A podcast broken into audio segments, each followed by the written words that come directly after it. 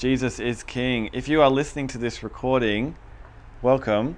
Um, but you can also go check this talk out on YouTube, hopefully, if we can upload it there. Um, and you'll be able to see the drawings that we do and all the stuff on the board. Hopefully, that's helpful. Um, Jesus, you guys ready? Get started? We've been talking about trials the past three weeks. Um, trials are inevitable, trials are brutal, trials are, you should not be ashamed if you're in a trial. If you are in pain, it is okay. Don't feel guilty, it's not your fault, it is life. Life is like that. Um, if you're surrounded by people that you think, oh, their life's all good, it ain't. That's just the image that they, w- they would like you to see. It's not true. Everyone goes through hard stuff all the time. You're not alone if you're in a hard place. So we've done three weeks on trial so far. This is the fourth and I believe final week, unless unless Jesus gives me another topic. But I think this will be the final one. Um, and to be honest, the, the topic of trials is absolutely humongous, and four weeks is nowhere near enough to cover all the stuff that you can talk about with trials. There's millions of Bible verses on it, so I can't hit all of them. I'm gonna just hit some, and that's what we're gonna do tonight. Um, but quick question for you guys: Did I ever tell you the story about Stefan the student? Anyone? No. okay, I'm gonna tell you the story about Stefan the student. Yeah. Um, Stefan is a student. I'm really not good at drawing, guys, if you uh, haven't figured that out yet. So he's sitting at a desk. And he's got his laptop. and he's typing away. This is Stefan. When someone asks you in a few years' time, what did you learn at teaching night? You remember Stefan the student. Alliteration, green, yep, it makes sense. it's his chair. Thanks, Jesus, for Stefan. Um, cool. So, Stefan is a student. Oh, sorry, I'm blocking you guys a little bit. Um, Stefan is a student, and Stefan has been given the, an assignment to study a famous Australian politician who I will not name, and, and a controversial speech that he has made. Does that make sense? He's a student and he has to study a controversial speech that a, a famous Australian politician has made. So, what Stefan does is, what we all do, is when you need to go and study and figure out something about a topic, you start to go online and you and you look at uh, video clips and you start researching and reading articles and journals and books and just as we all do, right? And Stefan, at first, he knows nothing about this politician. He knows nothing about this speech. He's just a student. He's just cruising. He's just figuring out as he goes. Um, and yeah, he's just open. He wants to learn as many different points of view as he can um, about this famous Australian speech. Um, and at first, he is loving it because the speech, he's completely unaware of what it is or what it means or anything like that. Uh, and he's just learning it and he's going, oh, cool, this is how it fits together. This person told me this. And I get it. They were tr- probably trying to hit this issue in society at the time and it's making sense. I get it. I can see the effect of it, of it on the world today. This is amazing. Um, but almost as soon as he feels like he's got a grip on it, Stefan, the student, hears a different interpretation of the speech argued by someone very, very convincingly.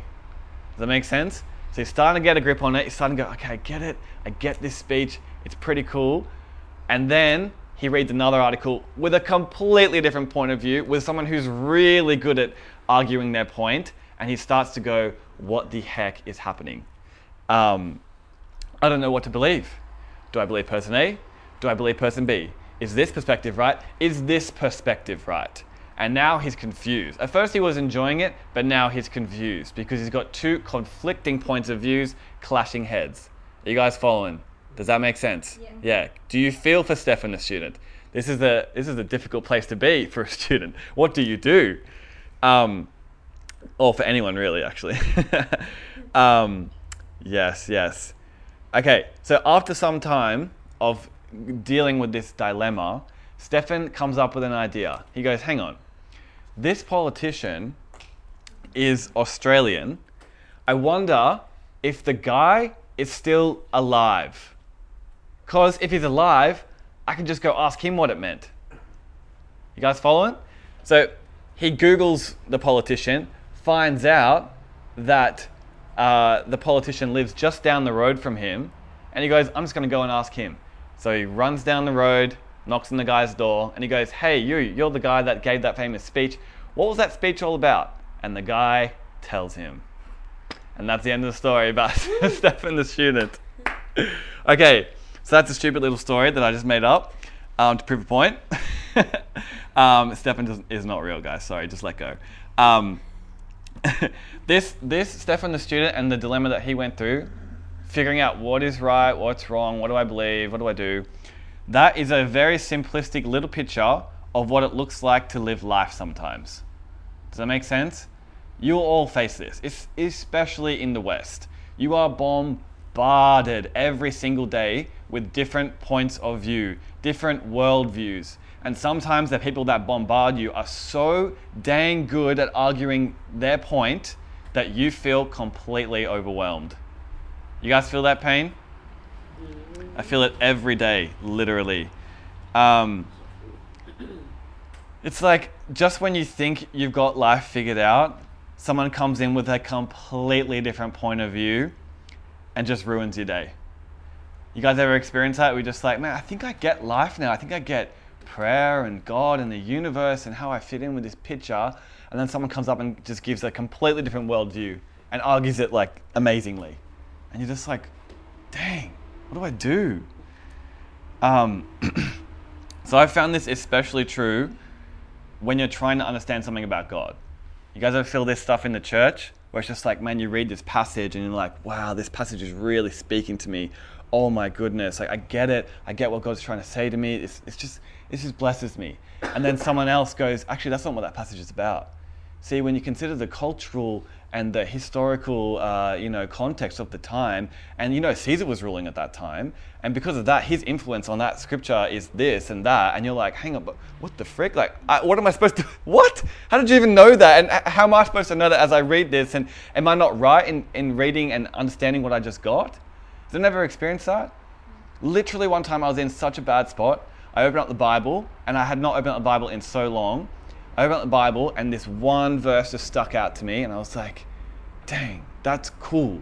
For the first time in months, like I just felt God's voice. Holy Spirit just lit something up to me. It was like, that's for you, Nath. Literally the next day, I was telling a friend about it.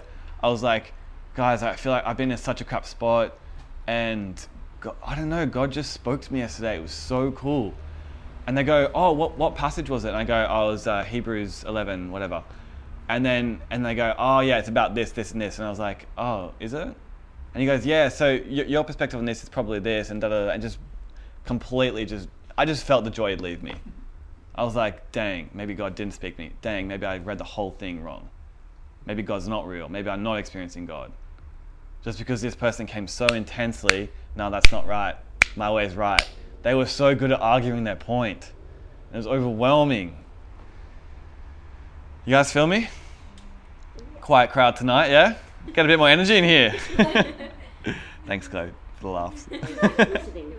Just listening, yeah. Listening night. Um, Jesus. Okay. okay. Because what I said to you, to you guys a few weeks ago, this is what humans do. When, when you get born onto the earth, you're like, because you just gradually just ease into this life thing. You're, you don't even know what's going on for a couple of years there. You're just like, what the heck is happening? Who, who am I? What am I? What's this thing? What? And you're just learning like a, at a rapid pace, right? And soon you start to draw conclusions as your mind develops more, as you grow into maturity. Start to develop conclusions. Ah, okay, men and women, and I'm a man, and that person's a woman and that's different to me and I can look at myself in the mirror and that's not someone else that's actually me coming back at me and all, and you're just figuring things out and you start to frame up this world for yourself. You're always learning but you start to frame it up. And as you frame it up, you can find comfort in that frame. Does that make sense? You can start to draw conclusions about life and you go, yeah, yeah, I get it. I get life this is awesome. My little my little box called life, and I get it, and I've I've done this, and look look how it all fits together, and every single piece is accounted for. And then next minute, some crazy thing happens outside the box, and you go, what?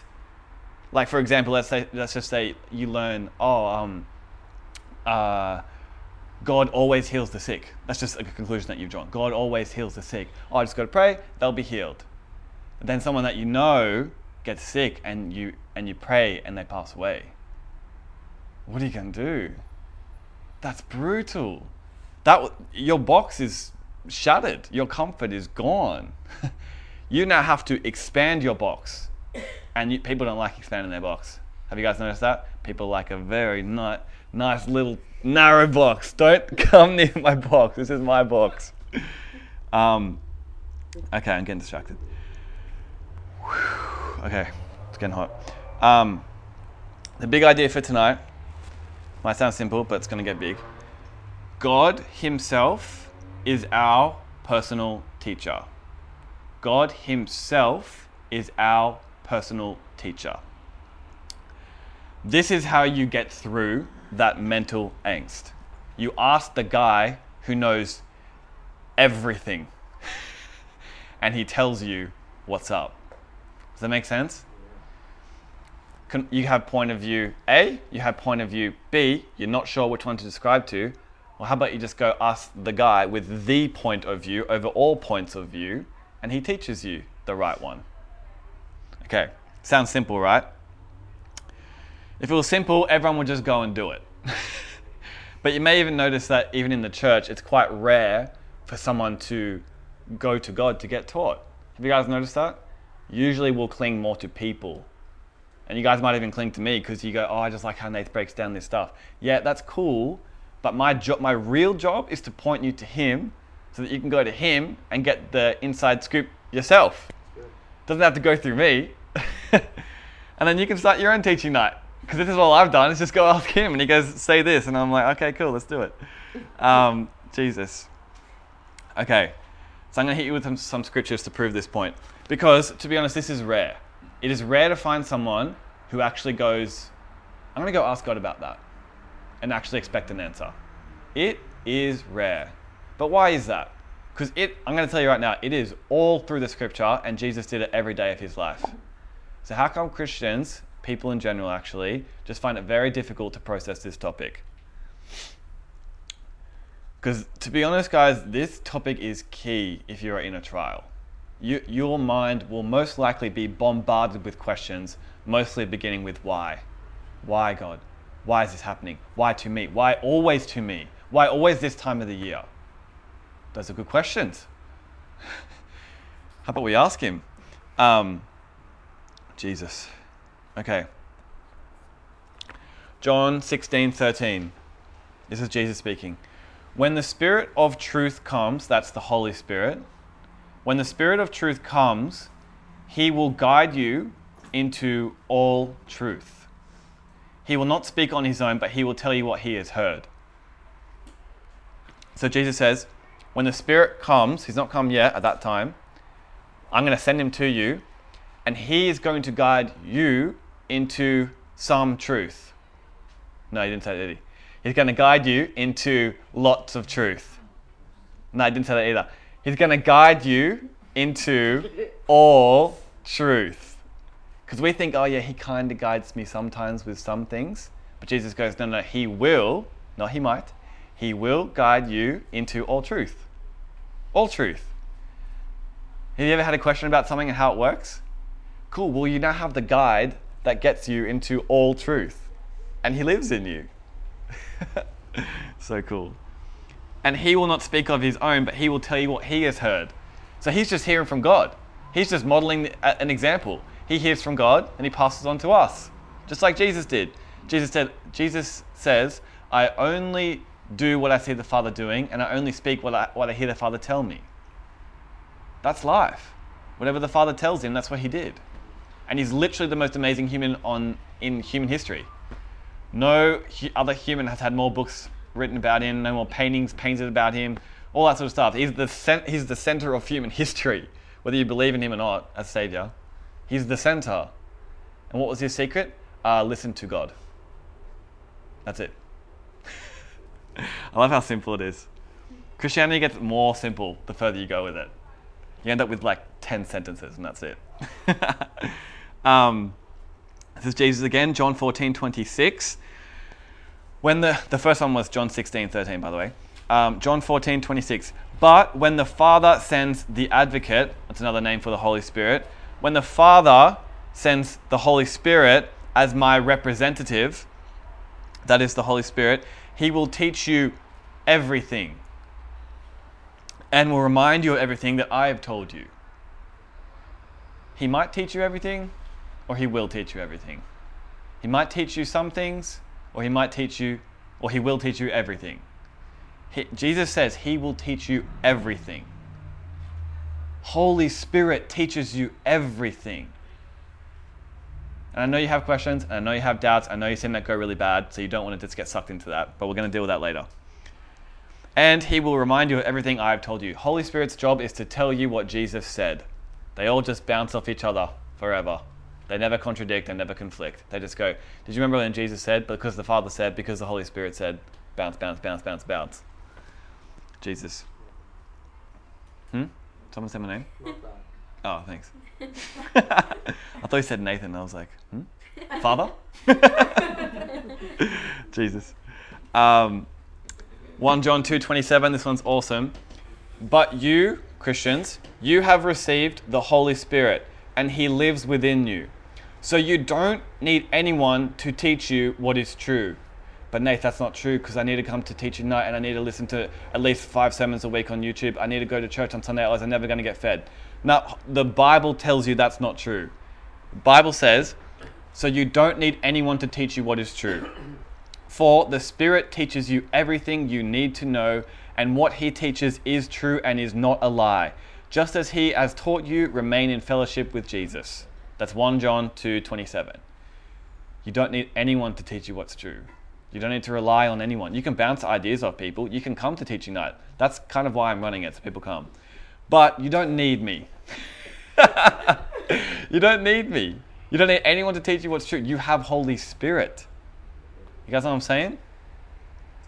It's getting bigger, isn't it? Okay, John 8 28. So Jesus said, When you have lifted up the Son of Man on the cross, then you will understand that I am He. And I do nothing on my own, but say only what the Father taught me. Jesus says, I do nothing on my own. Nothing. Literally, the most crazy human experience ever is his life. And he goes, Yeah, I do nothing on my own, but only what the Father taught me. Um, Isaiah 54 13. All your sons will be taught of the Lord. It's a prophecy. All of your sons will be taught of the Lord. Sons of God. Then Jesus in, in John chapter 6 fulfills that prophecy and says, As it is written in the scriptures, they will all be taught by God. So he quotes that Isaiah passage and he goes, As it is written, they will all be taught by God. Everyone who listens to the Father and learns from him comes to me. So Jesus fulfilled that prophecy in his time. Everyone who listens to the Father and learns from him comes to me. You can listen to God and you can learn from him. And in so doing, you will come to Jesus. Because they are one and the same, just so you know. Um, okay, this one's epic. You guys ever heard the term new covenant? Does that make sense to people? New covenant. A covenant is like a promise. So God in the Old Testament, He uh, made contact with Abraham, and He goes, "I'm going to give you this promise. See the stars in the sky, Abraham." Abraham goes, "Yep." God goes, "I'm going to." uh, God goes, "I'm going to give you more descendants than stars that you can count right now." And Abraham goes, "I'll believe that." And then that's the first covenant. That, that's the first promise that God gave to his people Israel, right? The second covenant is the one that Jesus gives. So the first covenant is to do with physical person, Abraham, to do with a physical country, Israel. It was not to do with any other countries, right? And that was a prophetic image of the people of God, of the church in the new covenant. So that you can see parallels in the Old Testament uh, mirroring and foreshadowing this uh, new covenant in the New Testament that Jesus gives, right? So Jesus says, I will give you a new covenant. When you drink, uh, drink this in remembrance of me, uh, uh, sorry, drink this wine in remembrance of me, and eat this my body in remembrance of me. Um, okay, Jeremiah 31 is the first place that the word new covenant is ever used, right? Jeremiah 31, so it's in the Old Testament. Jeremiah is a prophet. So, Jeremiah 31, this is crazy. Behold, the days are coming, uh, declares the Lord, when I will make a new covenant with the house of Israel and the house of Judah, not like the covenant that I made with their fathers on the on the day when I took them by the hand to bring them out of the land of Egypt. My covenant that they broke, though I was their husband, declares the Lord. For this is the covenant that I will make with the house of Israel after those days, declares the Lord. I will put my law within them, and I will write it on their hearts. I will be their God, and they shall be my people. And no longer shall, this is the key verse, and no longer shall each one teach his neighbor and each his brother, saying, Know the Lord, for they shall all know me. From the least of them to the greatest, declares the Lord. For I will forgive their iniquity, and I will remember their sin no more. So God prophesies in the Old Testament the new covenant, the new way of relating to God. Do you know what that's going to look like? You're not going to need anyone to teach you anymore, and I'm not going to remember your sins anymore. That's a new covenant. The other one, the old covenant, the old covenant had uh, already similar things. I'll be their God, they will be my, be my people. The new covenant, they will need no one to teach you because I myself will teach them, and I'll remember your sins no longer. So cool, so cool. Um, so to be honest, teaching night's cool, um, but it's kind of like teaching a man to fish. You don't want to just give a man a fish; you'll feed him for a day, right? If you teach a man to fish, you'll feed him for a lifetime, as the old saying goes. So if I teach you how to be taught by him, then you don't need me any longer.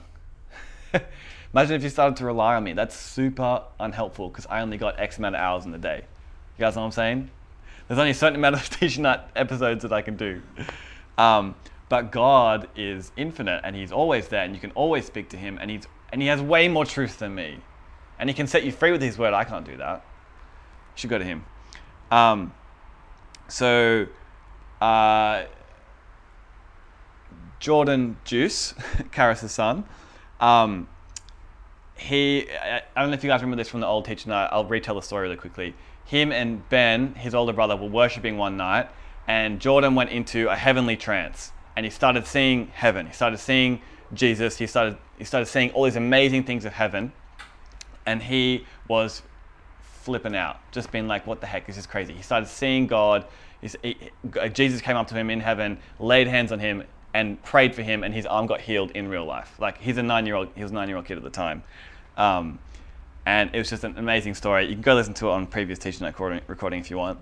But he said in the middle of of um, this trance, he goes, he kept seeing these weird things in heaven. Like he saw this pipe, and there was water rushing through the pipe, but there was a gap in the pipe, but the water still went over it. And then he said Ben was like, what, What's going on? Why, why is that pipe doing that? And Jordan goes, I don't know, I'm just going to go ask Jesus. I don't know, I was going to go ask Jesus. How cool is that? I freaking love that. Because when, when you're young and you just, you're just learning God, why would you think that you can't just go ask Jesus? There's nothing telling him that he can't, so he just did. He, he, I don't know how it works because I never had a spiritual encounter like that.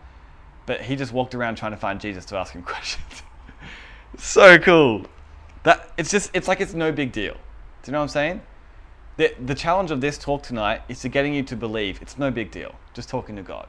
Because so many of us have tried to talk to God. Probably everyone in this room has tried to talk to God at least once in their life. And probably have found it difficult, have heard nothing, have been confused about what they heard, have been have heard conflicting information and not know what to do, so you gave up. Fair enough.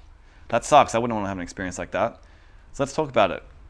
So, I'm going to give you seven reasons why, maybe stuff that you're already thinking, why this is a very difficult teaching to receive. Why it's difficult to say, let's just go and talk to God.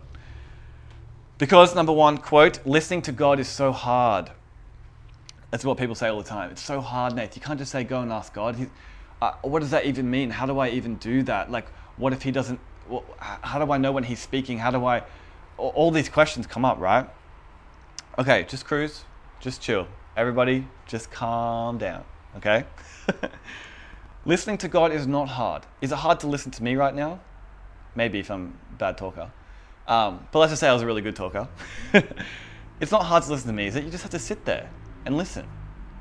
Now, it is a bit different because I'm speaking physical words and your actual ears are hearing them. God can do that, but usually He doesn't.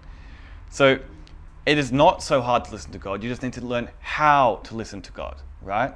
You just need to learn how He speaks right? Um, and we'll talk more about that in a little bit.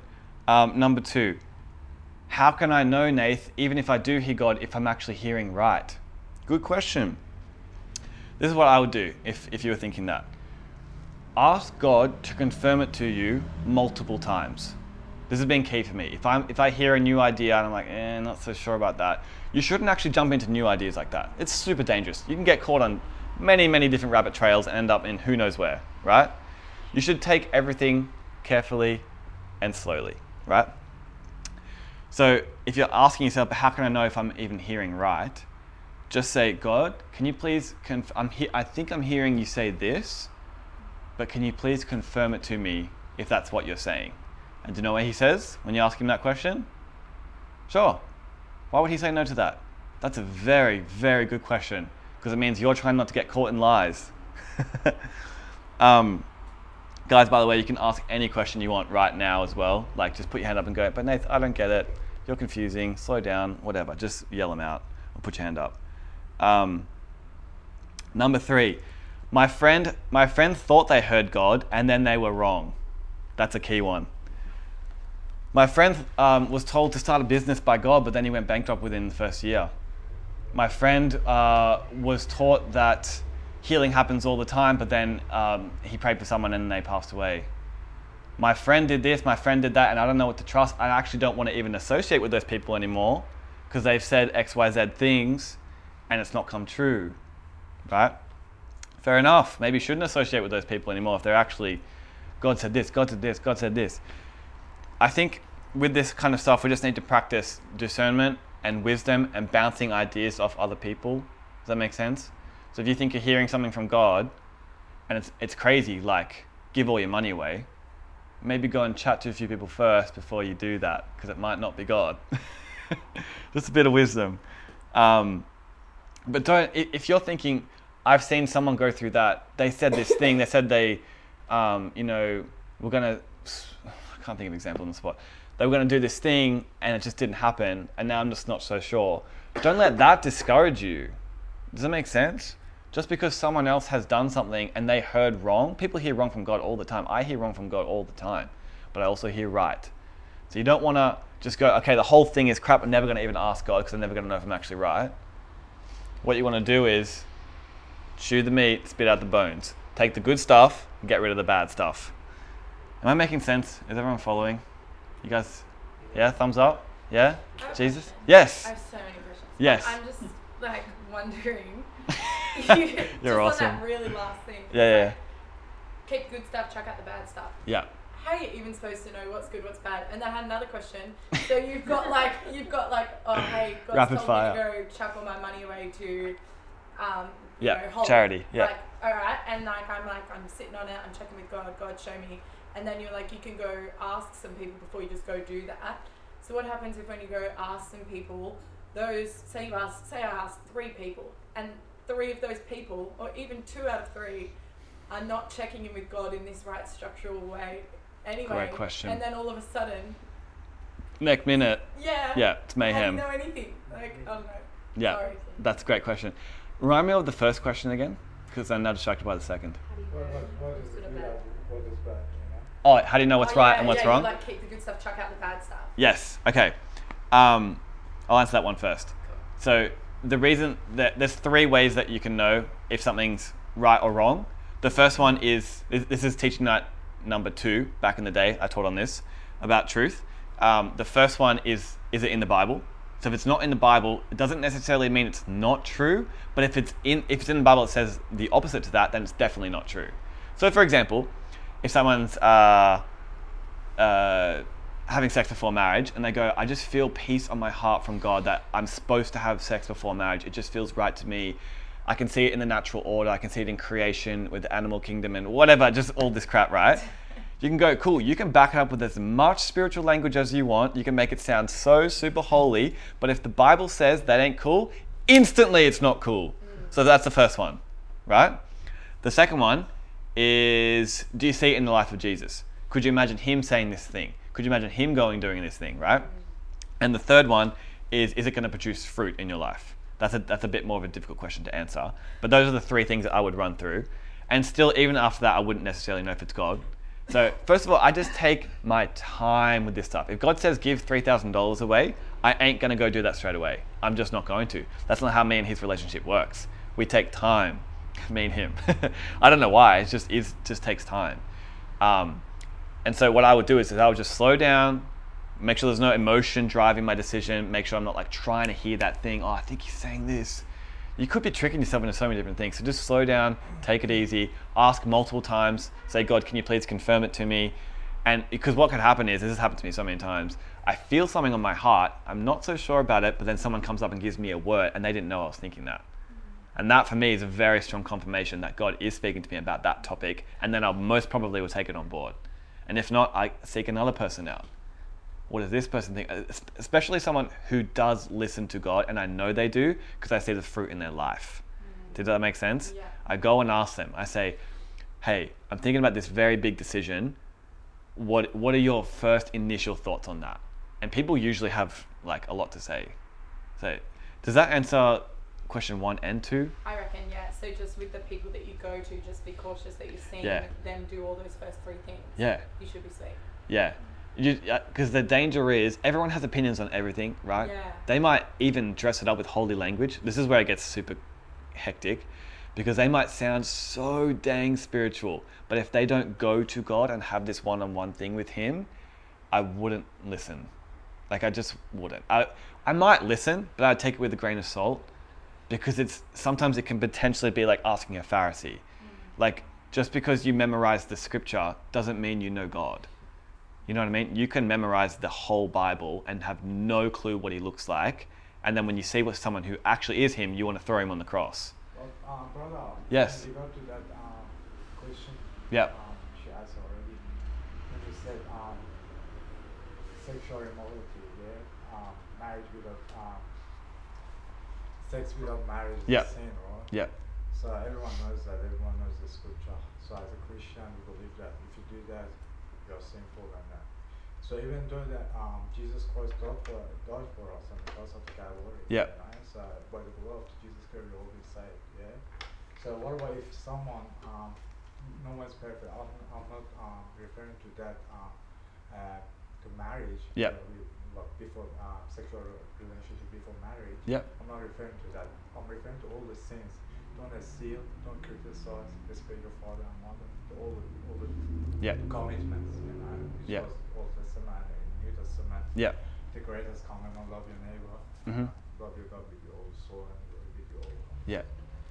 So what about if someone did such a thing, and i and that person is believing Christ, you know what I mean? So and we all we all already know we, we have been forgiven by the blood of Jesus Christ.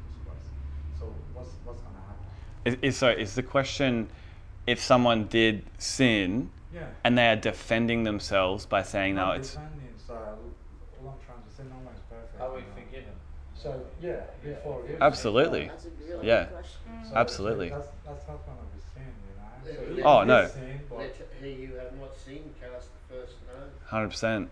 So yeah, that's that's not necessarily what I'm talking about. I'm not saying if you've done some sin that everyone in this room has. I'm not saying um, that's the right thing to do. You know, what I mean? Yeah. All I'm trying to say, so by the blood of Jesus Christ was shed on the cross of the Calvary for us. Yes. We all, all have been saved. As, as, as far as we con- confess with your mouth that Jesus Christ is Yes. your Lord, and your I- I Savior, you will be definitely- But what about if you, if you confess with your mouth, at the same time you commit s- something, you know what I mean? I'm, I'm, I'm, I'm, I'm, I'm not trying to say if you're gonna commit something bad, like everyone knows, like you gotta get wife, you gotta you gotta get married, you know what I mean? Husband and wife are one, you know what I mean? What about during this time, something happened? So Yep. you know what I mean? Like, you know, it doesn't make sense. Is the question? Uh, sorry, if I'm just trying to clarify what you're saying. Is the question if someone believes in Jesus, Yeah. right, and they are confessing that they believe in Jesus, and then they sin, just they the accident, they mess up, they just whatever. What happens then? Is that the question? yeah, so, Great question. Um, the cool thing is that the Bible does actually answer this exact question because in 1 John chapter 2, it says, if anyone does sin, so it's not when you sin. It's if if this does happen, if someone does sin and you're a Christian, we have an advocate, a lawyer, essentially what that means, with the Father to defend you. His name is Jesus. So Jesus goes and works on your behalf to defend you before the throne. Obviously, uh, not making a practice of sin. Uh, 1 John chapter 3 goes on to talk about he who makes a practice of sin doesn't even know God, right? So if you're making a practice out of sin, so we're getting a little bit off, off topic now, but does that, I want to get back to this a little bit, but does that cover it enough? I, I would just say if anyone's worrying, wondering about that, go read 1 John chapter 1, 2, and 3 and read it slow and ask God all your questions because questions do come up. Um, is that cool? Yeah. Thank you, thank you. Um, does that answer your question, Court? Completely. Yeah? You feel peace? Peace. Peace. Peace. Awesome. I love peace. Fruit of the Spirit. All right. Um, cool. Okay, here's another one. A reason why people find this difficult. Sometimes I don't know if I'm hearing God or hearing what I want to hear. Now that's that's a good question as well, because how that means that you're very self-aware that you could be tricking yourself into thinking that you're hearing something, right? So what what this is going to require is that you have a relationship with God that He's allowed to call you out on anything, and that you are very aware between the spirit and the flesh. Does that make sense? So uh, what I'm trying to say is all these things that people come up with to say why they wouldn't actually go and ask God, none of them are, are good enough reasons to not go and ask Him questions. Does that make sense? None of them are good enough reasons. Um, number five, I've tried this and God never answers. That's not true. God always answers. You're probably just not listening. Or you gave up too quickly, or you genuinely just didn't care about the answer. You were just frustrated. There's plenty of things that can get in the way. God's never going to force himself on you. I say that literally every week. God never forces himself on anyone. You know what I mean? He's a gentleman wooing you into relationships. It's not a relationship if it's, if it's forced. That's horrible. Um, God always answers your questions. God always wants to uh, teach you. It's His desire. He gets joy from it. Why wouldn't He? He's a father. Father love. Fathers love teaching their children about how life is. The question is not, does God answer my questions? The question is, can you hear His answers? Do you know how to listen to His voice? Can you hear the still, quiet whisper? Do you know how to block out the other noise? Do you know how to set aside time when you're listening to God? Does that make sense? By the way, if you guys are wondering how this all relates to trials, I promise I will bring it back on path at the end. Yeah. Number six. Nath, I've tried this. Thought I heard God, then I was wrong, and now I'm scared to trust again. Fair enough. Disappointment is super painful to go through. You might have thought that you heard God to, um, I don't know, examples on the spot again. Go travel and be a missionary, and it was a complete disaster. You hated it. It was not fruitful. It was horrible. Right? What do you do then? That's a good question. Well, I'll tell you what you don't do is you don't stop speaking to God and asking Him questions and being in a relationship with Him. That's what people do. They get hurt and they blame Him as the one who hurt hurt them. Whereas you could have honestly just heard wrong because you weren't in a relationship with Him. You weren't just listening to the still, quiet voice. You weren't working that relationship with Him where He can say anything to Him and you feel comf- comfortable to say anything back to Him. A real relationship. You guys might have friendships where it's like you say what you think you should say and they say back to you what they think they should say. That's called not a friendship. that's just, that's almost a stranger. Do you know what I'm saying? Neither of you are sharing your hearts. If you and God are like that, where He just says these basic, general spiritual principles for your life, and you're like, "Cool, thanks. See you at Christmas and Easter," and then, and then you're just back to Him like, only you only come to Him when you're in absolute dire need. That's not a relationship. That's not you and God walking together. That's not it. You guys know what I'm saying? Um, number seven, I've seen other people say that God told them to do something that I don't think even God would ever say. Good question. Maybe people have done that. But again, don't let other people's experience deter you from having your own experience with God. Just because someone said something, they said, God told me to go and burn down that church across the road because they've been preaching heresy. It's like, I don't think God likes burning his bride, pal. Do you know what I'm saying? Um, yeah. Just because that happened doesn't mean that you can't still talk with God. Don't don't what I'm saying is don't throw this topic out because it's hard or I tried and it failed or that person did this and this happened. Don't throw it out. It's awesome. And, and the reason I'm so passionate about this is because how the heck do you think I got out of my trial? Why do you think I've spent three weeks talking about readying your heart, keeping yourself in the vine, keeping yourself humble, not judging yourself when you're in a trial, keeping yourself in a place of peace, patience, and rest? Why do you think I'm telling you, you guys this? Because when you're in a hard time, what you need is the Word of God. And so many things try to get in the way. I'm frustrated at God. Well, it blocks Him. I've removed myself from Jesus because I just can't handle that right now. Well, that blocks Him from working in, in, in, in your life. Well, I just don't think that He ever speaks to me. He's never done it before. Cool. He's not going to speak to you then. You don't even believe it. You're not even going to try, probably.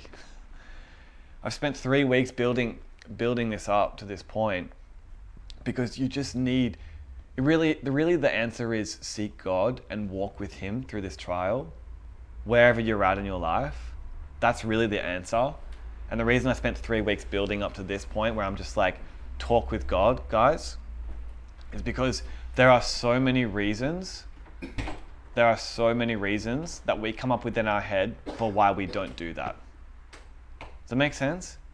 We just come up with so many things. I'm hurt, I'm bitter, I'm disappointed, Christianity sucks, God never speaks to me.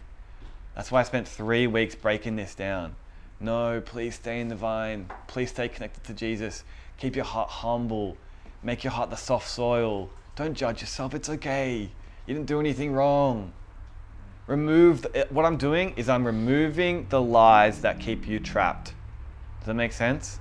I'm removing the lies that keep you trapped in a trial, that keep you stagnant, that keep you feeling spiritually dead. You guys following? Can I ask a question? Of course you can. How come when you go through a trial, like, why is it that other people, like when they're in pain, like they can be so hard on themselves?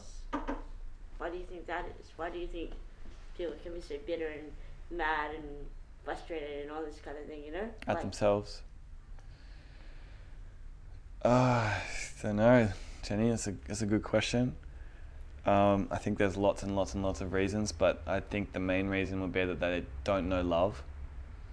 They they don't know what real love is. They don't know that they are loved. They don't have love for themselves. And it feels easy and somewhat satisfying to blame themselves. They li- they like to maybe potentially punish themselves because they feel like they've done something wrong. There's lots of reasons for it, but I think they just don't. They have not yet experienced the fullness of the love of God because that changes everything. Were you ever hard on yourself when you're going through a trial? Um, yes and no. Back in the day, I used to be very hard on myself, very strong mindset kind of person. When something would go wrong, I wouldn't blame God, I'd just blame me, right? Well, actually, I've gone through lots of different seasons, so it's not necessarily true. But I think God has fathered me and shown me it's very, very important, even if you're in the hardest time and even if it's potentially somehow your fault, never blame yourself. Never, never. What, what good does it do? Never blame God, never blame yourself. You don't have to blame, you don't have to place blame anywhere. Keep yourself at peace, at rest, and, and humble and ready to receive from Him. It's just the, it's the best way to get through a trial. It's the best way. You, you, God will bring out more fruit in your life because of this. You will come out the other side of the trial knowing God better than when you went in. It's crazy. He doesn't cause all this stuff against you, but He definitely uses it. Do you guys know what I'm saying? He didn't cause you to go through the pain that you're going through. I know lots of you in this room are going through lots of painful stuff. God's not sitting up in heaven causing that on you, but He's using it. And He's he, this, this is God's heart to walk with His people through the hard times. It's it, it might be, and you know what? Here's the thing, right? Lot, I would say a sentence like that, and my the prior version of myself would go, but I don't get that, Nath, because if I was God, I would just go, bang, all trials ended. If you think that way, that's so fair enough. That's a great question. Do you know what you should do with that question? Go and ask God. God, why don't you just go like this? Bang, trial's done. Why don't you do that? Teach me. I want to know. Teach me. I'm fascinated by that question. you guys following? You can ask him anything.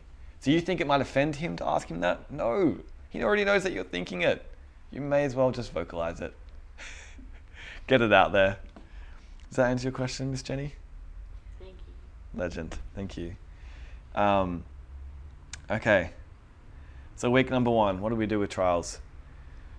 So many people I've watched in trials, they judge themselves. Listen to what we are just talking about. They judge themselves. They think something strange is happening to them. They think trials are not supposed to happen. They think life is supposed to be easy breezy and under control. They think everyone else is going fine in their life and they judge themselves. They think they're the only ones. That's not true. That's not true. You're not the only one going through a trial. Most people, I would say honestly, most people right now are going through hard things in their life and you'd have no clue. You'd have no idea. Literally, people in this room, and you wouldn't even know it. oh man, it's just true. Um, week number one do not be surprised if you find yourself in a trial. Week number two, I've seen people do this as well. They harden themselves. Oh, no, sorry. That's week number three. Week number two, keep yourself in the vine. So many people remove themselves from Jesus because they like to be bitter at God. They like to be frustrated at God. It's somewhat, fle- I don't fully understand this, it's somewhat fleshly satisfying to be angry at God and shake the fist. Somehow that feels satisfying to people. I don't really get it because it's never going to help you. But lots of people do it because they're hurt and they don't know how to deal with the hurt. But if you listen carefully to these talks, you will, you will pick up the tools of how to deal with your hurt. Remove yourself from the lies that you're the only one and keep yourself in Jesus. Um, week number three people harden their hearts in self righteousness and pride. They harden their hearts in self righteousness and pride. Well, God should have showed up, and because He didn't, I'm not going back there, and I can't believe you would even ask me to do that, and da da da da da da. Hard heartedness and pride literally opposes God. You are opposite to Him when you're in that state. You cannot receive from Him. And number four, this week, they do not speak to God or they, and they do not get spoken to by God. Can you see if, if you were in a trial that those are probably the top four things that Satan would try and get you to do? Judge yourself and make, and make yourself feel crap for being in a trial, right? Step number one. Um, step number two, remove yourself away from Jesus. So there's no possible chance that good fruit can flow into your life. So number three, harden yourself in self-righteousness and pride. And number four, don't speak to God or get spoken to by Him. That is a breeding ground for a depressed life, for being disconnected from God, or trying to find God in something else that's just not God, never going to sustain you or satisfy you. You guys following? No? Need some yeps in this room. You guys following? Yeah. We're just trying to Yahoo! Huh? Just trying to listen. that's Yeah. I want listening and talking, Jenny. Um, okay, so if you feel like you've done all that you can from the first three weeks of trials and you've been really listening really hard and you're like, Nath, I am in pain, or I have people that in my life that are really in pain and they need to get out of it, what, what do I do? I've done the first three weeks. Then now is the time that you actually seek God to get some answers, some clarity, and some direction. Because no matter what kind of trial that you are in, now is the time I'm giving you reasons to do this. To seek God for some answers. You might have just burning questions on your heart. Why is it like this, God? Why? Number two, get clarity in your life. Where am I going? I thought I was going down towards marriage with this person and they broke my heart three weeks ago. Now, what am I doing? Where's my life going? What the heck's going on? Give me some clarity, God. Show me the bigger picture. Show me the vision. And number three, direction in your life. What do I do now? What do I do? Show me what to do. What, what can I do tomorrow? That's going to get me started on this path back towards healing. So, just so you know, guys, you can ask God whatever you want. Whatever you want. I'm surprised we don't talk about this stuff more in, in Christian circles. You're allowed to say to God whatever you like. Do you think David, when he was writing the Psalms, had a filter on what he was saying? He said, I'm dying like a deer that's never had water.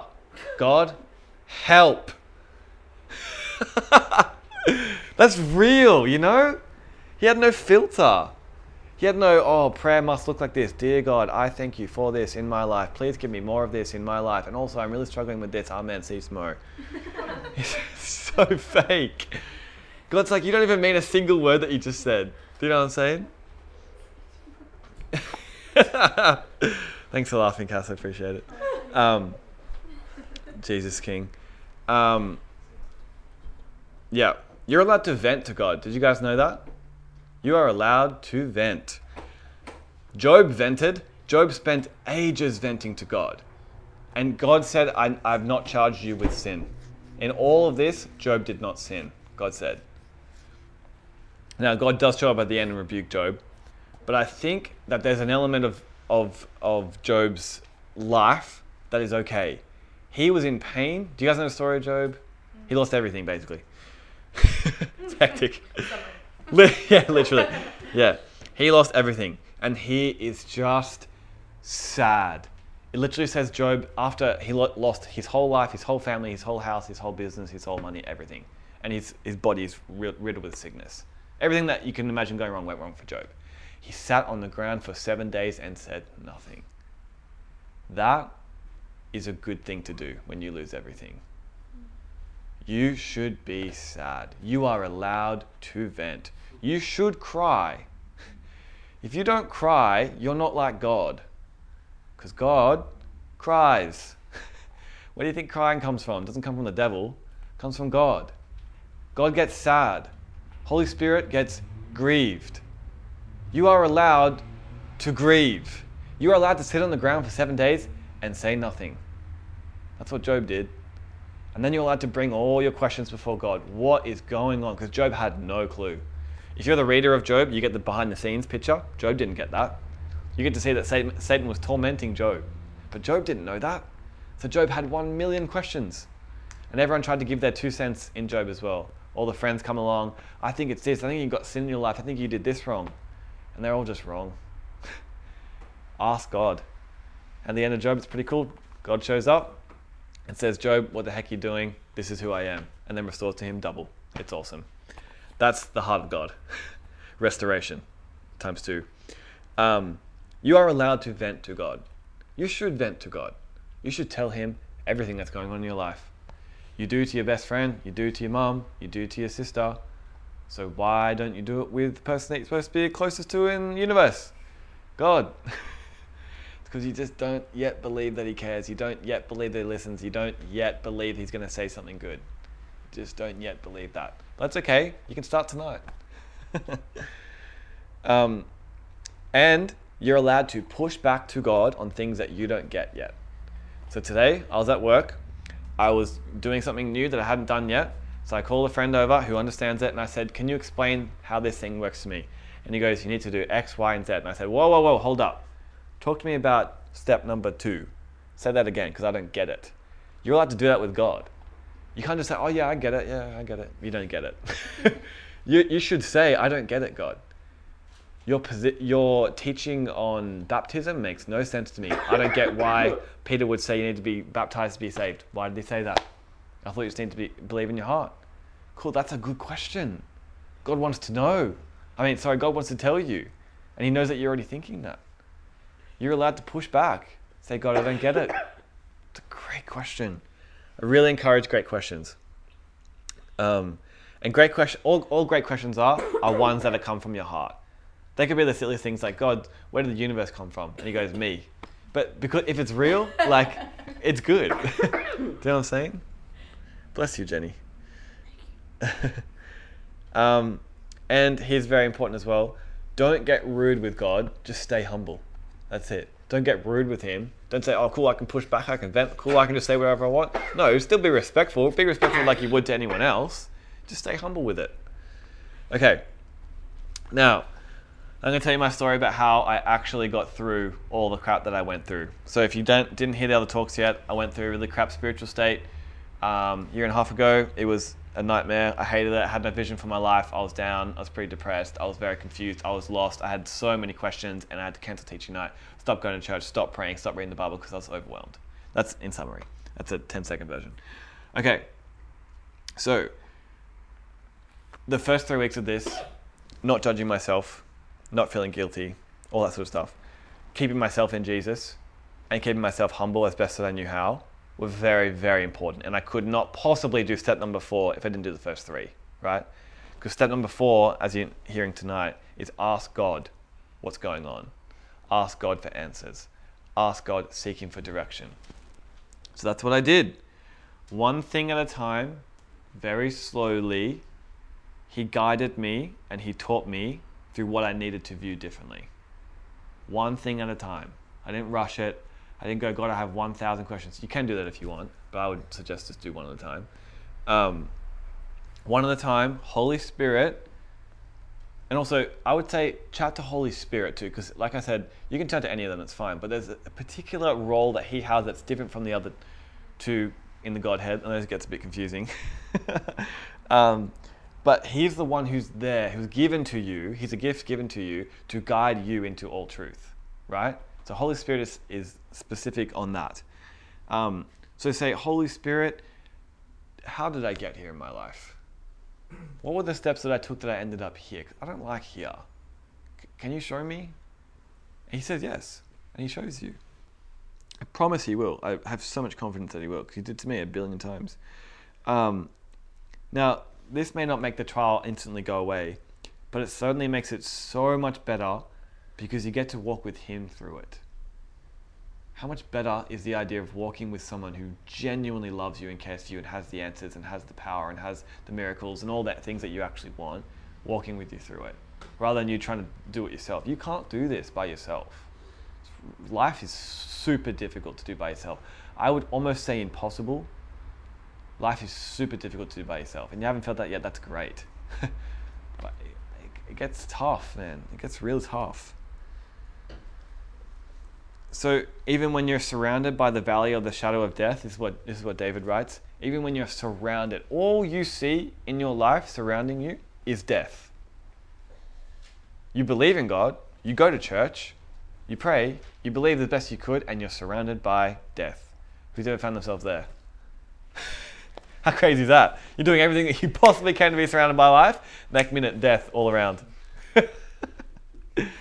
but he, he write, David writes in that psalm, but your rod comforts me. The rod, the like the staff that he walked with, because he was a shepherd, right? The Lord is a good shepherd. He's walking, he's surrounded by death, but right next to him is God. What's God doing? Comforting him. It's okay, David. We'll get to the valley soon. A couple more kilometers, and we'll be good. You guys know what I'm saying? Um, so this is what this is the first question that I asked God. I said, God, this is kind of the state I was in. I was like, God, what the hell is happening in my life right now? I have no clue. Just teach me. That's the first thing I said to God. Now that's a good question. Do you know why it's a good question? Because it's real. Because that's what I actually felt. What the actual heck is going on right now? Now, the only reason you would ever ask a question like that is because you actually care about the answer. I would encourage you if you have, if you have questions like that in your heart, go and ask God. And we're going to do a little exercise later with that as well. So I, that was the first question I asked. What the heck is going on? Then he answered my question. He said, Nath, your thinking on faith has harmed you. You have not listened to my word the way that you were supposed to and you've taken my word and you've turned it into a religious activity, and now you're reaping the results of the seeds you've sown in religion. Ho- hopefully, that's not too Christian- Christianese for you guys. Um, uh, basically, what he was telling me was, Nate, the way that you view this topic is wrong, is not my heart, and it's hurt you. And I was like, oh, frick, that makes so much sense. No wonder I hated doing it because it was not you. I always felt it was like an energy thing. I had to keep putting my energy in. Oh, it's actually not you. Oh, okay, okay. And then my next question was, why did my faith hurt me that much? Sorry, why did my thinking on faith hurt me that much? That's a good question. Do you know why it's a good question? Because it's real. That's actually what I was thinking. Why did it hurt me that much, God? I don't get that. That's so confusing. And do you know what he said? He goes, You. Uh, I'm just paraphrasing. I didn't actually say these exact words, by the way. I'm not saying, Thus say the Lord, da da. da." He said, um, It hurt you that much because you were working to try and get me to do something over and over and over again, which means that you were setting this expectation that I was going to come through for you looking like how you thought it was going to. And when you finally got tired of doing that, you got so let down and disappointed because you had put so much energy into receiving this thing that you thought you were going to get, but you didn't get it. And then you got super hurt and disappointed because disappointment is very, very painful to deal with. Said something like that. And I was like, ah, disappointment. Oh, that makes sense. And you say, and you just start to learn. You learn about yourself, you learn about God, you learn about life. Just by asking these questions. Because they're genuinely, you don't know the answer until he tells you. And he just puts it on your heart. This, this is how he would speak to me. He would put the idea in my heart and I'd go, oh. It would literally just pop into my head one day. I'd go, oh. Oh, I get it. And then show me a, a Bible passage to confirm it. I'd be like, oh, I get it. Galatians 3, da da da. da. Yes, yes. Oh my gosh. No wonder. And still I'm in the trial. Still I'm feeling the pain. Still have no energy. But it's starting to slowly lift because the lies that were keeping me there are starting to lift off. Does that make sense? The lies got me there. That's why Jesus said the truth sets you free. why? Because lies bind you. And truth breaks lies. Surprise. Um, that's what it's kind of good for. Um, so then I said to him, this, this is just this is just me. I'm just walking through exactly what I did.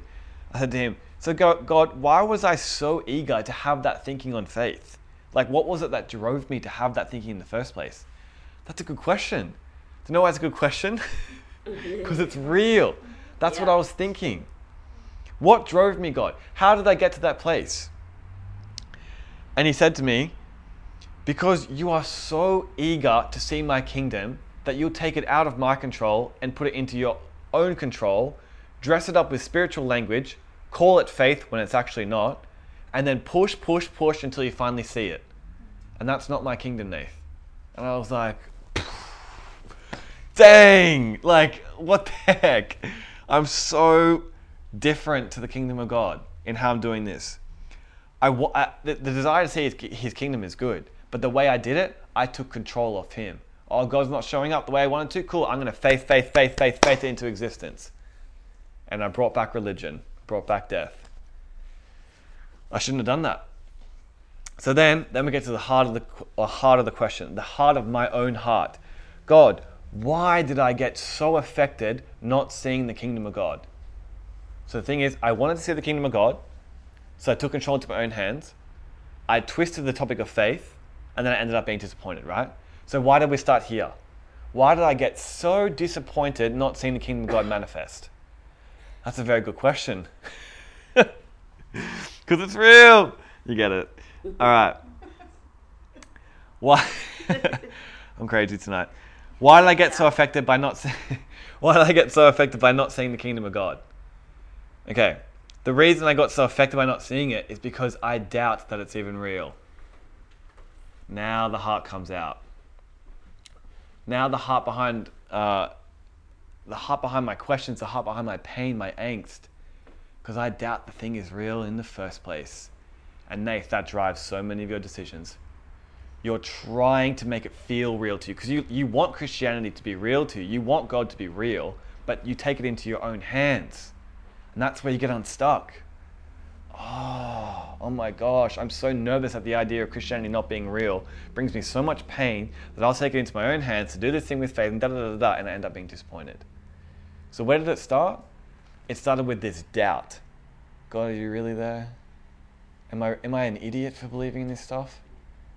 See, I was thinking that the whole time. I still think that from time to time. It was always there, but I never had the guts to deal with it. I had the guts to take it into my own control and try and m- make it my own thing, right? But that's not dealing with your issues. If you say, God, I'm just not sure that you're real, cool. That's called normal. Everyone faces, everyone faces that thought. Is this even real? It's all in my head, especially in the West. So much so, I can't stress this enough. In the West, it is so difficult to believe in Christianity. Have you guys felt that? You can go to a third world country and it just feels significantly easier to believe in God there. It's almost like hard to not believe in Him when you're there. You guys ever feel that? Then you come back here, you get back into normal Sydney life, doing the nine to five, trying to stay alive, yeah, making ends meet. and everyone's got their own views, and you're bombarded with Facebook stuff all the time. And there's so many articles, and people are so strong in their opinions, and they're so loud, and you just feel shut down, shut down. Is this even real? You get really internal, really internal. This, this is this is the life that this is this is how I feel in my in my life here in Sydney. This is how I feel. And God's like, Nate, how about you just talk to me about it? Ask the question. Ask me to show. I tell you what a good, good question is. God, can you show yourself to me, just in more ways? Show yourself to me in more ways. Yeah. Show, show me the reality of you more in my life. I want to see it. I, f- I find it really easy to doubt when I'm not seeing you more in my life. I have to be experiencing you, don't I, God? Is this making sense, guys? You guys following? Oh. So that's just an example of what I did. So he literally, that's just like three or four things I've just shared with you. He literally taught me so many things about myself. So, I know myself so much better now. I know why I do so many things that I do. Whereas a year and a half ago, I had no clue. I just wake up, do my thing, because that's just who I am. It's kind of good to know why you do what you do. it's very helpful. um, yeah, I can very confidently say that after all this, I, I know God so much better after having gone through this. It's not as if I liked the pain. No one likes pain. Seriously, that's, that's dumb if you like pain. Um, but I can confidently say that I know Him so much better, and I'm thankful that I learnt a lot through this, um, and that He used the trial in my life to teach me. And honestly, how could I not feel like I'm closer to God after going through that?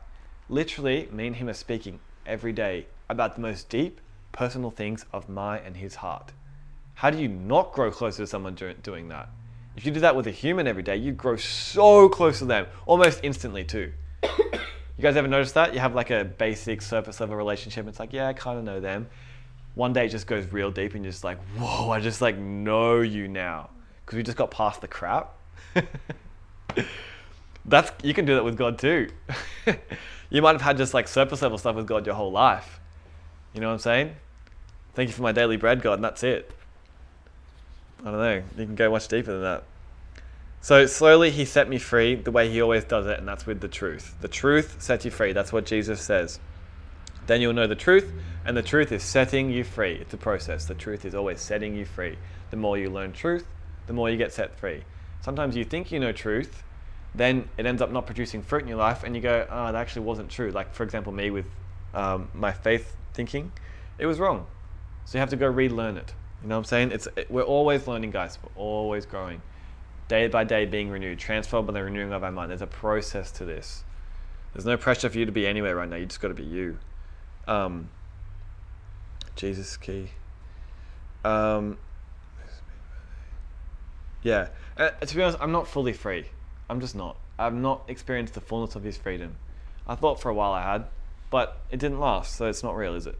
Um, but I've experienced lots of his freedom. And if, if I look back on my life, I'm like, wow, I used to do that, that, that, and that. And I, I genuinely don't even want to do that anymore. Do you know what that's called? Freedom. Recount that stuff in your life. Man, I used to think that. I used to want that. I used to, what the heck? I don't even want that anymore. Cool, that's Jesus setting you free by the truth. It's a process. You know what I'm saying? So cool. And Holy Spirit's there to guide you into all truth because truth sets you free. See, it all links up full circle. Thanks, God. Um, yeah, to be honest, like even even today, I had a really crap day. It was a crap day. I did not have a good day today. Um, Can you clarify what you mean by saying you, you're not really free? yeah, good question. Um, what I mean by that statement is that I'm not fully experiencing the freedom that I know is possible in Jesus. So I believe that Jesus is the example of our life and we can walk like him. There's hundred verses in the Bible telling you that you can do that, right? But I've not fully experienced that. So because I've grown up thinking certain things, like I said before, I've framed up a certain box in my life, and some of it's just not true. And God is yet to pinpoint those lies in my life that are keeping me held and bound and whatever, unfree, I guess you could say. And so it's just a growing process. Does that make sense, Jules? Yeah. D- did I con- did I make it confusing by what I said? Uh, no, I just Yeah. yeah, maybe an example. An example. Um, okay, an example. All right. If you look at the life of Jesus, um, Jesus doesn't get offended by anyone in his life. You guys notice that? Jesus doesn't get offended by anyone in his life, right? He's not going, I can't believe the Pharisees rejected my sermon again. It's unbelievable. I put so much work into that sermon. Frick. He doesn't do that. He just doesn't, he's just not offended, right? I still experience being offended by people. I just do. I know that I cannot walk in that. And there's been times where I have walked in that. In fact, I've walked so much stronger in that than I used to. But the fullness of that, where I never get offended, no, I've not walked in that. Does that make is that a good example? Yeah. So yeah, I was You can say something. like, I just felt that. um, Courtney's got something. Always have a question. You Yeah. can me anytime. yeah. um, I was thinking, just envisioning that, like, I think that I'm seeing it two different ways, which I wonder is possibly what's going on in Jules' head. Is Yeah. like, I'll just throw them both out there Yes. and you tell me which you think might be right. Is Okay. like, what I feel like you're saying is that you are metaphorically walking along and you've got a heap of chains and gradually as you journey with God, Yep. he knocks them off by giving you truth and then you're released from those lies. Yep.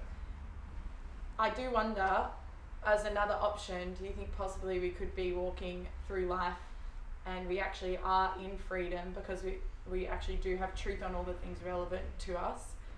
And then it's like a lie gets thrown at us and then we're caged Right. and then it has to be, ta- or do you think we're just, does that make sense? Yeah. And like, then I just kind of see kids being like running around like chains aren't really hitting them yet or whatever. And as we grow Yeah. up, it's easier for the chains to attach themselves. Sure. Does that make any sense? I think so. Um, and out of the two, I think it's the first one. Yeah. um, because apparently that, that passage where Jesus says, um, then you'll know the truth and the truth will set you free. Apparently, the set you free part is actually probably better translated in English to and is setting you free. Uh, There's a process because it kind of feels as you read it, you go, I know the truth and I'm gone, I'm, I'm free. That's it. But I think a apparently the Greek around that is actually this is just what I heard from Kris Vallotton. The the Greek around it is uh, process. The truth is setting you free. Um, Could be Yeah. Intention as well. Like Say again? One of those things, intention, like you are intention, yeah, like completely set free, but Yeah. you are being set free, and it's a paradox that our human mind can't comprehend. Yeah. yeah, But it, it's one of the things of the kingdom of God. It- That it could you be. have to hold it intention. yeah. That's why I almost don't really know how to answer it. Yeah. So I, I think it sounds like both as well, because then Yeah. you can get set free from things, and then things in life get thrown on you, and you go, "Oh no, I've walked through that. I'll Yeah. back that off," sort of thing. Yeah. But it's not some heavy inner healing process. You're like, Yeah. "I'm already, I'm good." Sure. It's just like a little thing. Yeah. Yeah. Yeah. Cool. I do think though, ha- like having said that, if you are believing any lie, then you are not fully free. Does that make sense? If there's even one lie in you that you believe, you're not fully Oh, yeah. experiencing the freedom that you could be Yeah, yeah, yeah. in God. Oh, sorry, I was meaning more like Salvation, in your I spirit. Yeah. Yeah, Oh, yeah, spirit, yeah, yes. Yeah, yeah, I know. Yeah, yeah, yeah. I was thinking more in your spirit. I'm totally free up with Jesus. Oh yeah, Yeah, yeah. Yeah, yeah. I get what you're saying. Yeah. Different version of free. hundred percent. I right now I am free in Jesus. Does that make sense? Being made free. And I'm being made free. Made free. Who knows how that works? I don't have any clue, but I want more of it. That's all I know. Isn't it a transformation of the mind? Yeah, absolutely. Transformed by the renewing of your mind. So You will be saved. And trials are part of that transformation. yes, definitely. What do you think about the Bible verse that says through tribulations you get perseverance, through perseverance you get character, and through character you get hope? That's it. That's part of the, the trial. That's the process, isn't it? Yeah. That's the transformation of the mind. Yeah, absolutely. Yeah. Yeah, I, I find it difficult to give a straight up black and white answer and stuff because I think you're right, there is a tension to it. I don't I don't really know how to process it. Does does it make sense? Yeah. What is it? It's all good. Yeah, cool. Um, I don't want to confuse anyone though. if anyone's confused, please speak up. Um, I'll keep moving though because we've been going for a while as usual. Um, cool, cool, cool. Um, but yeah, so even even today, like I've had an, an average day. But the thing is, I've set these things into my life where I'm like, I just know to keep myself humble. I know to keep myself in the vine, and I know to always be asking God, what's going on? Teach me, God. Like today, I just felt like I had a really spiritually off day. I can't explain it, but that's it's a good question. God, what's going on? Teach me. Because all you need from Him is one word. What, did you know that God created the entire universe with one word? And that Jesus is holding th- together the universe right now with the power of His word, Hebrews says? That's amazing. Like the, the word of God is amazing. You just need one word. What, the word of God can come into your heart and change everything in an instant. It's, it's incredible. I've never heard some of the stories that people have, like, anything like that, some of the stories people share about, you know, hearing from God. God spoke to me and it just went, it's amazing. It's seriously amazing. Um, you were designed to live this life free and to live it with Him. How on earth can you do that if you don't ask Him questions? It's such a strange concept that 90 plus percent of the world believe in a God, but only very few actually reach out to Him to have a genuine conversation with Him. Why is that? Why it that 90 plus percent of the world, apparently that's, that's the statistics, believe in at least some sort of God? Um, but so few, even within the church, reach out to Him to have a genuine conversation? Why did it take me 20 years to do that? Why? Do you know what I'm saying? It's just good. Um, it's key. Like my whole life is based on this concept. You can talk to God. My whole life is based on that. It's it's kind of not good if you can't. Just, it's just kind of crap without talking to Him, to be honest. Um, now, like I said, there are a million more things that we could talk about with trials. This t- topic goes on forever, to be honest, but we're going to probably leave it there for now, unless Jesus said otherwise. Um, but this blueprint of not judging yourself, of keeping yourself humble, of keeping yourself in Jesus, and then asking God questions will get you through so much of your trial. Will it give you every answer? No, but He has every answer. You guys know what I'm saying? You can go and seek Him. I hope this is enough to encourage you, if you are in a crap place right now, to go and seek Him, to ask the real questions, to vent, to say what, to say, teach me, God. Um, it's so powerful and it's so real and so amazing, and I'm telling you this from experience. This is not a theory I came up with by studying a textbook. I lived it, and now I'm telling you guys that you can do it as well. And lots of other people in this room will tell you you can do the same. You are authentically conversing with Him, and it's how you're designed to. So, this is my last sentence for the trials topic, right? After all I've said, yeah? Seek the kingdom of God. Deal with all your stuff. Ask God your questions. Get the answers. Put your prayers out there. Ask people for help. Stay humble. Stay teachable. Cry. Process. Be patient. Be real. Be emotional. Be yourself. Be around people and not isolated. Be seeking Jesus. Ask Jesus into your life. He's there to help. Push through the discomfort and deal with the doubt. Seek the kingdom of God because that's where God is and He destroys all evil and all death and all oppression of the enemy to bring you into true freedom. Your pain does not define you, it cannot control you, it doesn't have the right to dictate who you are or the life that you're going to live. You were never designed for this, you were designed to conquer and be free and make your own right choices from your heart, from the heart of God that's been woven into your deepest being. Don't be afraid to hope in God. If you are feeling hopeless in a trial right now, super hopeless, do not be afraid to hope in God. David has to preach to himself in the Psalms Saul, I need you to start hoping in God again. Start hoping in God again. You can do that. You can let it preach to your soul.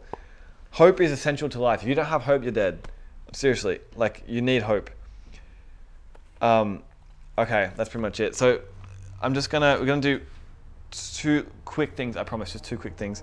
Um, I want everybody just to close your eyes for a second, and I need everybody to just tune into the biggest pain or frustration or longing in your heart right now. So just let it come to you. Maybe it's obvious, maybe not so much. Whatever the biggest pain is in your life, the biggest frustration or the longing that is in your heart. And then I want you to think about what is the biggest question that I have about this topic that I would love to get answered. If God could show up in the room right now and answer this one question or give me clarity on this one topic, what would that be? Just have a little bit of a second to think about it.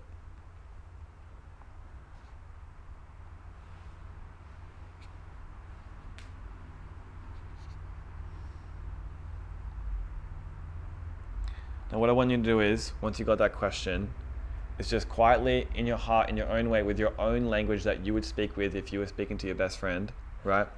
Speak to God and say, God, teach me. God, teach me the answer to this question.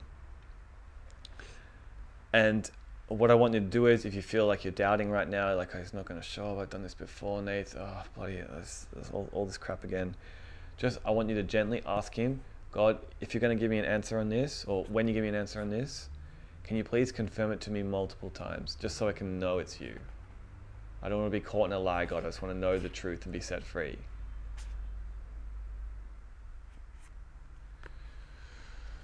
All right. I don't often do this, but I'm just going to pray for you guys as we finish.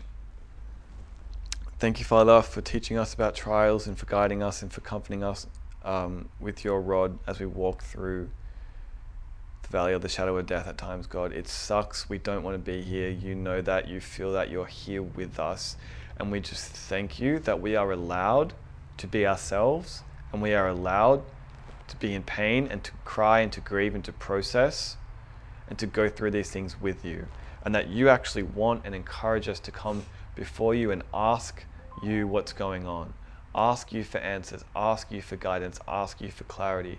I just thank you for that, Father, because you totally don't have to do that. But it's so awesome that you do. So I just bless the people in this room. I bless the people on the recording. I bless everyone that listens to this message at some point or has come into contact with it in any way. I bless them in Jesus' name. I bless them with freedom from their trial. I bless them with revelation, with hearing from God, with new ways of thinking, with a new perspective. I just bless them in Jesus' name. Let them be filled with hope. If nothing else, just pure hope that they can walk free from this pain.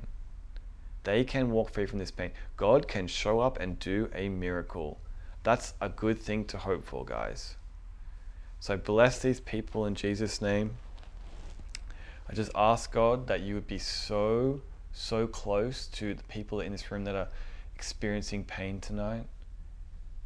I just ask that you'll be so close, God, and we thank you that you are just so beautiful and you love us so much. Let us feel that, God. Let us experience that in our trials.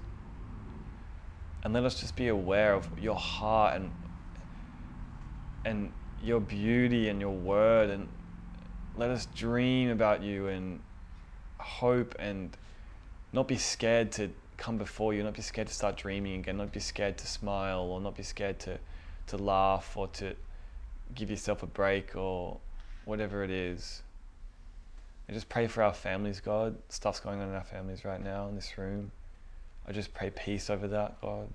Pray peace and healing and miracles in Jesus' name. Let the kingdom of God manifest in these people's lives, God, and in their families' lives. Let that actually happen, not just a cool prayer, an actual physical story that someone can get up and share. Let that happen in Jesus' name. Jesus' name. Amen. Thanks, guys. Um, yay. Nate, you got me following you again. Thanks, Jesus.